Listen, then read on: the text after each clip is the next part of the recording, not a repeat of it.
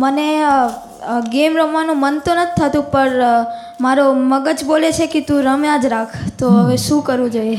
તો મગજનું નહીં સાંભળવાનું. કારણ આપણે બહુ રમ્યા ને કેટલા એક કલાક રમે કે દોઢ કલાક? એક દિવસમાં બે કલાક. એક દિવસમાં બે જ કલાક. બે કલાક પછી શું કરે? પછી સુઈ જાઉં. સૂઈ જાય. અને જાગીને પછી સૂઈ ગયો એટલે એક દાડો પૂરો થયો જાગ્યા પછી બીજો દાડો શરૂ થાય. એટલે બીજા બે કલાક રમી લેવાનું ને. તો કે જો આખા દાડામાં ચાર કલાક થઈ ગયા ને, એટલે આપણે શું કરવું પડે કે બે કલાકમાં ગમે તેટલું રમ્યા પછી ધરાવો થતો નથી ને, તો બીજા બેને બદલે ચાર કલાક રમીશું તોય ધરાવો થવાનો જ નથી. તો આપણે બીજું બધું કામ રહી જાય, ખાવાનું રહી જાય, આરામ કરવાનો રહી જાય, ભણવાનું રહી જાય, ગેમ રમવા બીજું બહાર ફ્રેન્ડ સાથે જવાનું બંધ રહી જાય. તો એ બધું જે રહી જતું હોય તો આપણે બે કલાક જોયું, પછી બંધ રાખવાનું. કે ના, હવે આપણે આવતીકાલે બે કલાક. અત્યારે બીજા કામ પતાવો.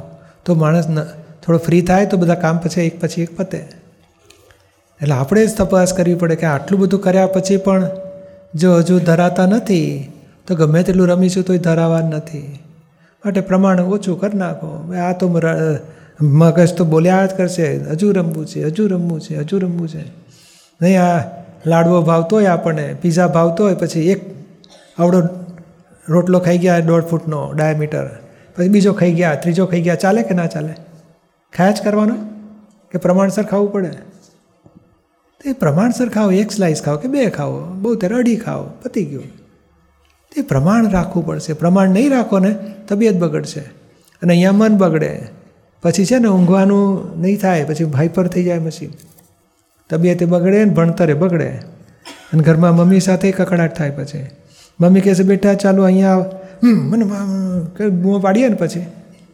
જો મમ્મી સાથે ગુસ્સો આવી ગયો ને, કે આપણે ગેમ ઉપર રાખ થાય છે, પછી કોઈ આપણને બોલાવે તો દ્વેષ થઈ જાય.